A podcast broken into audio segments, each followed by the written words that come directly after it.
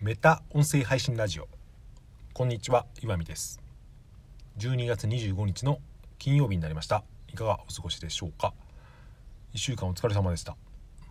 クリスマスだからというわけではないんですけど今日はですね皆さんにプレゼントというかいい予言をしてみたいと思います。どんな予言かというと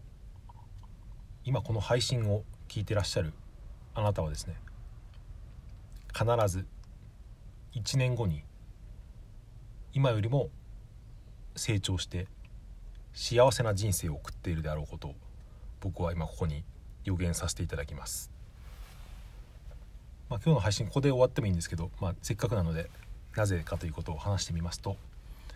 これはですね、うん、かなり高確率で僕は当たる予言だと思ってまして手品を明かしてみるとすごく簡単なことなんですけどどういうことかというと僕のこのメタ音声配信ラジオですね。聞いてる人は、うん、少なくとも何回か聞いてる人はですね向上心がある人なんですよ。そういう人じゃないと多分この番組は楽しめないと思うので。僕の知る限りはほとんどの人が自分でも音声配信をやっている人、うん、つまりそうやって自分の言葉をですね気持ちを言語化して音声に乗せて配信しているような配信者である方が多いと思うんですがそれを1年間続けるとですねどうなるかというと自分でも見違えるほど成長すると思うんですよね、うん、割と目に見える形で成長は現れると思います。その成長は必ずあなたを人生を豊かにしてくれるっていうのを僕は実感したんですけど、うん、それと同じことが今聞いてくださってる皆さんにも起こるだろうと。そういうことです。なぜそんなことを思ったのかというとですね1年前の自分の音声配信をちょっと聞いてみたんですよね。始めた当初の去年の2019年の11月ぐらいの始めたばかりの配信を Spotify で聞いていたらですね僕はこういうことを言ってたんですよね。ブログでまだ1万円を僕は稼げたことがないけどこういうことをやってるみたいなですね。あれそんなに昔のことだったっけなっていうことを僕はちょっと自分で驚いたというか今の僕のそのブログ運営の収益はですね、まあ、平均で大体2万円ぐらいですね、まあ、そんなに増えてないですけどで僕の感覚としてはなかなか1万円2万円の先に行けないなと思って、まあ、ブログ全然書いてないから当たり前なんですけど、うんまあ、そういう音声配信ばっかりやってるんですけどでもなんか、うん、もっと長くこの場所にとどまってるような感覚がしたんですよね。でもそれは1年前からすると、うん、今の僕は始めた当初からとりあえずまず自分の力で1万円を稼いでみようっていう目標を簡単に超えていて今はその次のステップに行こうとしている最中ですね。それはまあ単純な収益面のことですけどそれ以外にも精神面とか言語化の能力とかブログを書くスピードとか、発信量全体でいくと多分増えたと思うし自分が言いたいことを正確に伝えられるようになってきたかなっていうのは思うしそういうお金面の面以外でもだいぶ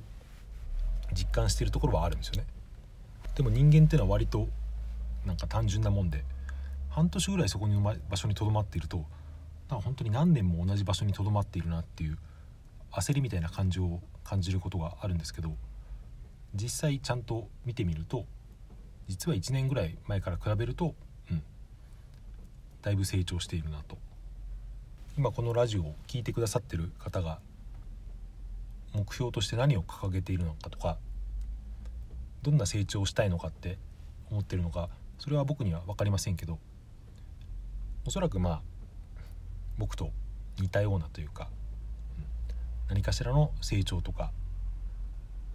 数値に現れるような進歩を遂げたいと思ってる方が多いと思うんですよね。うん、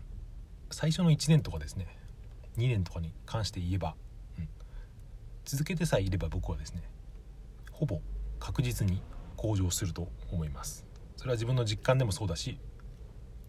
周りの自分と同じような時期にスタート発信活動とかスタートした人を見ても明らかにですね始めた時と1年後ではですね感じが変わっていると。やっぱり続けることっていうのはですねすごく意味があると思います。そしてこのラジオもありがたいことに回を重ねるごとに少しずつ聞いてくださってる方が増えていてだいたいラジオトークかスタンド FM か他には Spotify とか Google でもたまに聞いてくださってる方がいてですね、うん、このラジオにたどり着いた人もそうですしそれを続けて聞いてみようと思う人はですね、うん、ほぼ間違いなく向上心を持った方だと思うのでその向上心を持って自分の活動というか行動を継続しているとたまに停滞期はありますけど1年スパンとかで見たら必ず目覚ましい進歩を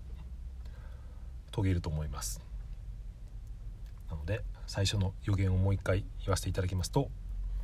このラジオを聴いてくださっているあなたの1年後の人生はですね今よりも必ず豊かで素晴らしいものになっていることを僕がお約束します。1年後にあまり変わらなかったじゃないかとクレームを言われても僕は知りません。はいそんな感じで今日は終わりにしたいと思います。週末に更新できるかどうか分かりませんが、えー、また配信しますのでよかったら聞いてください、えー、コメントや